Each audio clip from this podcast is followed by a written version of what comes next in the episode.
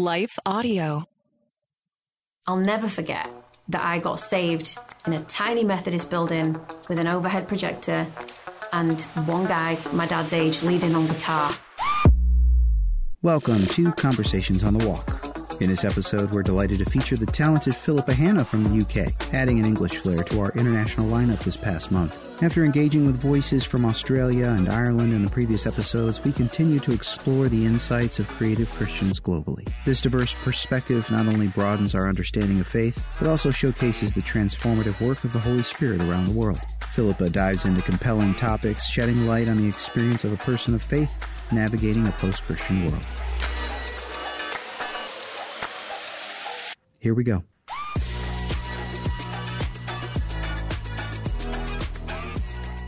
The first question we asked was revivals in the air here in the US. Does that affect your songwriting? I'm going to be honest, I don't think it's going to affect the kind of songs I'm writing because whatever revival is, it's something I've been keen to chase since I got saved. So I got saved at the age of 21. And for me, that was my revival. That was me being brought back from the dead. uh, and so whenever I write a song, I'm thinking about the person in the room who either doesn't know Jesus yet, or doesn't know him well, or doesn't know him intimately, or needs to feel that they know him in a deeper way.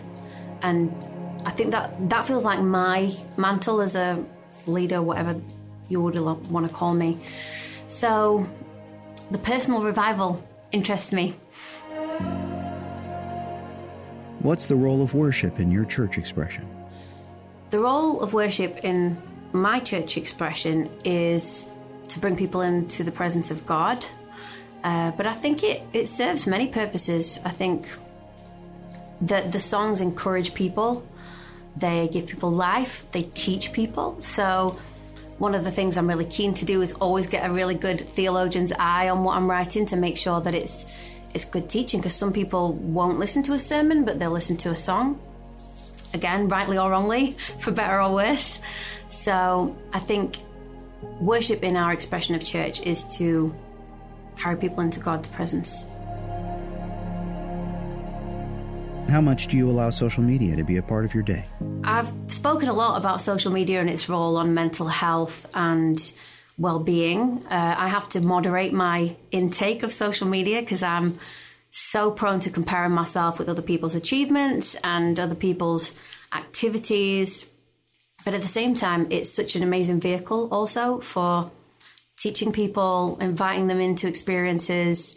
And I, I like to use my pl- platform to be vulnerable. So I share my life, I share my stories, I try and tell the truth. Um, so I think it's it's a double edged sword. It, uh, it's it comes with responsibility. What would you say to a young person who says church isn't relevant to them? To a young person who would say that the church is not relevant for them, I'd say, well, put your life where your mouth is. make it relevant. Make it relevant for you. Make it relevant for your friends. If something's not being said, maybe it's maybe you're going to be the one to say it. If there's a song that's not been written, maybe you're going to be the one to write that song. Um, I think we have to be be the change we want to see. What are the biggest differences between the American church and the church you attend in the UK? I really like this question.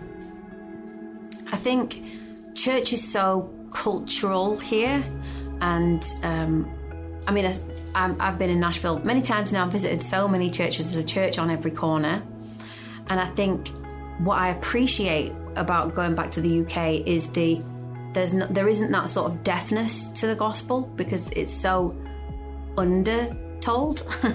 and so when I tell somebody about my faith in the UK, they're really like, "Oh, wow, you you gave your life to Jesus. That's tell me about that. That's so un, you know, something they don't hear every day." And so, and I love that. I love to be able to bring that fresh perspective. I think there's a danger of that. You know, when you say the same word over and over again and it loses all meaning, that's, I think that's a syndrome. And I think you can see so much church, hear so much yes and amen that it loses all meaning. So I think it's good to get that cultural perspective. Remember that God's not just, you know, part of our country club social experience. Um, he's, you know, Jesus is the way, the truth, and the life. When we come back, Philippa covers Nashville and has some encouragement for our listeners. Well, good day to you. It's Joel with the King Country dropping in to let you know that our brand new film, Unsung Hero, is in theaters now. It's Luke here. We've teamed up with the creators of Jesus Revolution to bring you this adventure of a lifetime. It's a powerful, true story about a family uniting, growing in their faith, and facing the impossible together. In theaters now, unsunghero.movie for more information. Rated PG, parental guidance suggested. What impacts you every day? There is one book that influences almost every aspect of our lives. Museum of the Bible reveals the Bible's impact on your favorite musicians and artists, the way we measure time, social justice, our national monuments, and more. The Bible's impact is all around you. Discover how at museumofthebible.org/impact.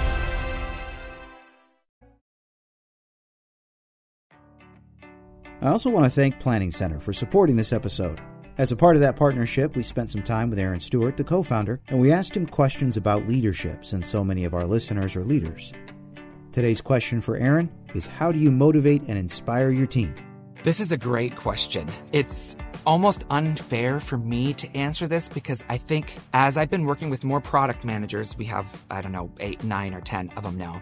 We've sort of learned that everyone has like different skills. And one of my, I am just I'm an excited person. Like I I am excited about the next thing and I think excitement is infectious. And yes. so for me, this has just been something that I have not had to think about very much because when I know what the next thing we're going to do, I'm just excited to do it. And so when I talk to my team about it, I can't help but communicate that excitement to people. And so I do think being motivated and figuring out how to express your internal motivation for people and like connect them with the why like and connect them with those stories i think that is really important. Now part of being a leader is figuring out how you do it and the way you do it is not going to be the same as me but i think figuring out who your team members are and like so one of the questions we get at planning so i'm going to pivot just a little bit is how do you get people to respond to their scheduling requests? Why can my people just not click that accept and decline button? Well there's a lot of reasons but i think so much of this goes down to have you had a simple conversation with your people that is explaining to them how clicking accept and decline contributes to the greater mission of the church, contributing to individual lives changed. Connect, like this, that's not easy to do. People are not going to connect clicking accept with someone becoming a Christian. That is part of your job as the worship leader. When you click accept, that helps me have more time in my job to actually focus on thinking about how I'm going to pick songs that do this and contribute in other ministries. But if I'm spending all my time calling people on the phone and not knowing who's actually going to be available to serve, then I don't have time to focus on changing lives and reaching people for Christ because I'm doing so much administrative work. Planning Center is a set of software tools to help you organize information, coordinate events, communicate with your team, and connect with your congregation. You can find out more about Planning Center at planningcenter.com.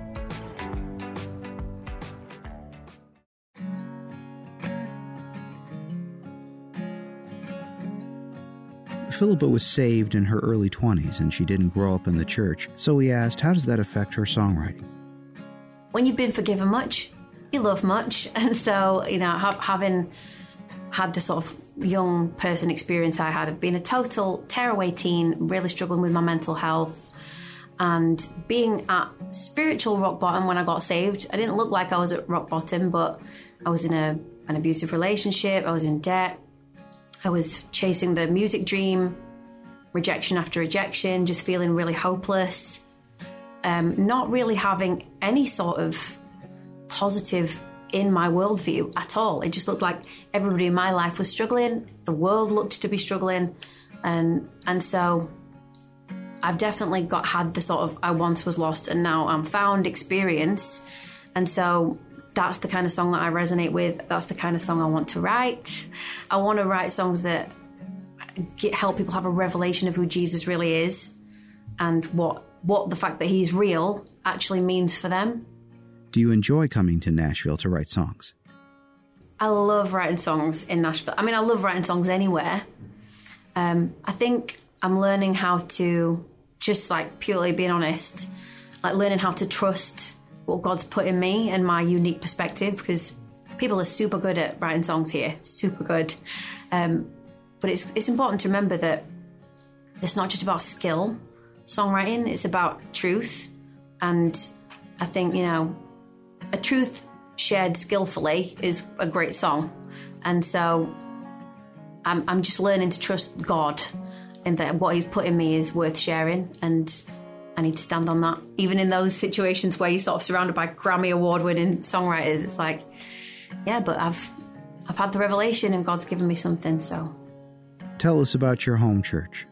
I've been on staff at a church for about a year, and it's quite a large church for the UK. It's probably 800 to 1,000. It used to be bigger, I used to be more services, and then it was a two year black hole of not attending church, which affected things. Uh, but I guess you could say it's pretty much the contemporary template you would imagine band, LED wall, lights, smoke, um, notices, videos, all of that, all of that good stuff. But I'll never forget that I got saved in a tiny Methodist building with an overhead projector and one guy, my dad's age, leading on guitar. And I, I do think that God set that up intentionally because whenever I feel, you know, whenever we're planning our events, services, whatever, and we put so much thought into these production things, we have to remember, but is that going to lead to more souls in heaven? Will it? Will it not? Does it really matter? It definitely didn't matter for me.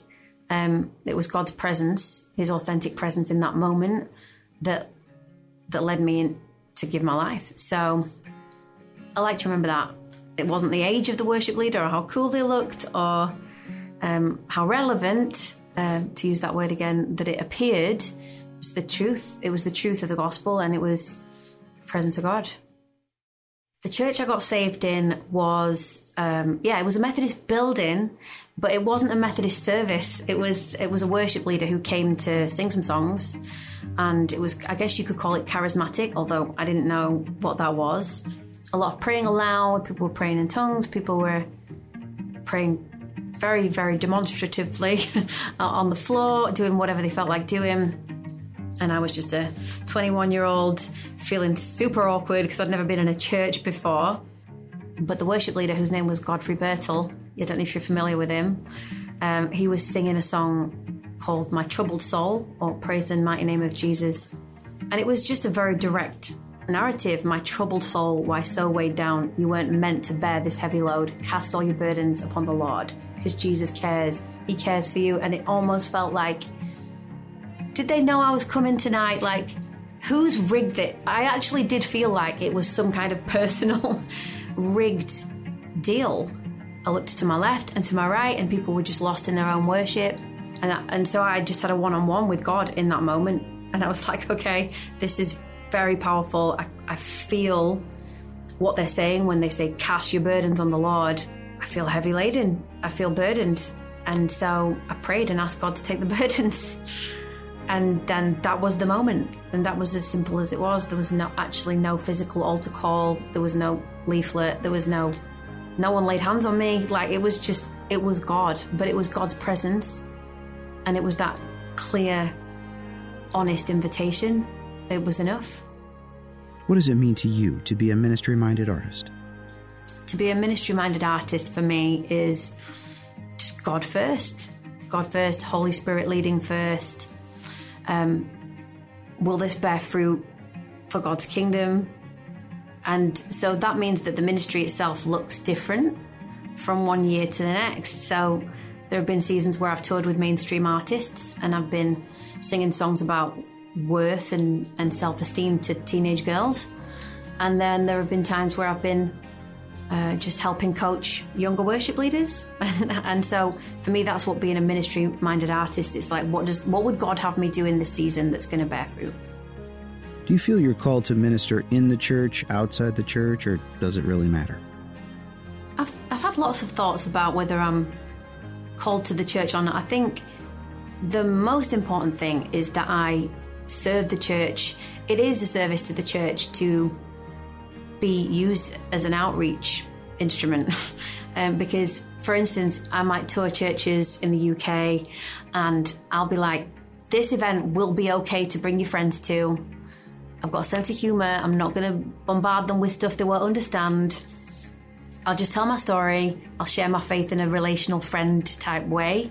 We'll do some great music. We'll have a great night. And that will be the open door for you to then invite them to an alpha course or a, ch- a Sunday night service that's a bit more relaxed or whatever. So I- I've, I've tried to be that sort of bridge between the church and the and the marketplace, if you like, for a while. But again, this season has taken me into more of a worship space, and that came through a personal journey with my family and lots of difficult things happening. Um, we just had a really rough season, four years of everything you can imagine, pretty much bereavement, divorce in the family, having my first baby, having postpartum anxiety and depression, pandemic, everything. And um, my my way through that was worship. So I came to Nashville to write songs, and where I would normally have been writing sort of inspirational pop um, or CCM, I just wanted to worship. I just wanted to worship my way through it, and that is what led to me sort of making my first worship record.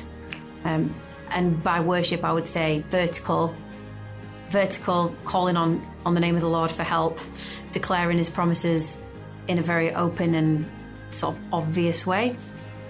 But yeah, I think it's okay for the way your gift serves God's kingdom to to change over time, to go with the season. And I'm probably, you know, I there was a season where me going on tour with a with a girl band as an opener worked. Maybe that's not season's not now. Um, but I'm so glad I did that. So glad. You know, to to hear testimonies from young women saying, I hated myself. I wasn't eating properly. I was self harming, and your songs helped me to to realize my worth. And even if they don't even say my worth in Jesus, I think that's a really great first step to open the door to share Jesus with them. So it's almost like we've been on a long journey together, my audience and I, of me testifying to them, um, having fun with them, and then this season seems to be more about me just well, hopefully them seeing me worshiping Jesus and, and what that looks like. Philippa closed out this conversation with some encouragement for our listeners. I feel like this is a real season to not to second guess whatever it is on your heart to share for God.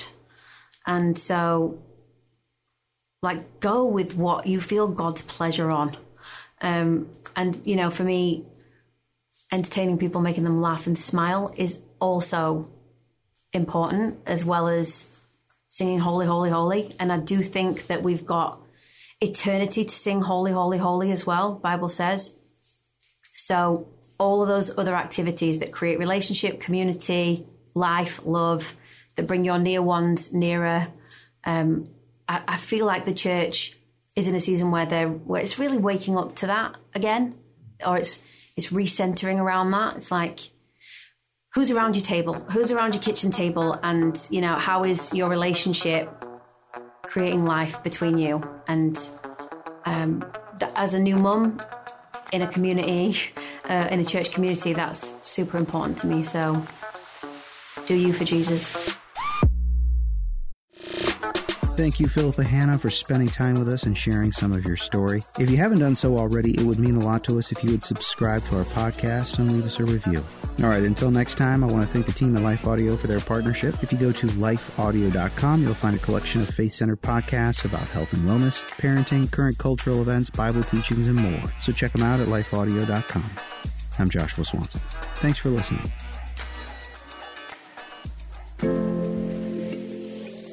Life Audio. Have you ever attempted to read the entire Bible? Did you do it, or did you only make it part way? I'm John Stange, and I host a podcast that will make it possible for you to make it through the entire Bible, one chapter at a time. I've been hosting the Chapter a Day audio Bible podcast since 2015, and every single day of the week, I read one chapter of Scripture, then follow that up with a time of prayer. And if you're looking for daily insights and inspiration directly from God's Word, I hope you'll give the Chapter a Day audio Bible a listen. You can find it at lifeaudio.com on your favorite podcasting app.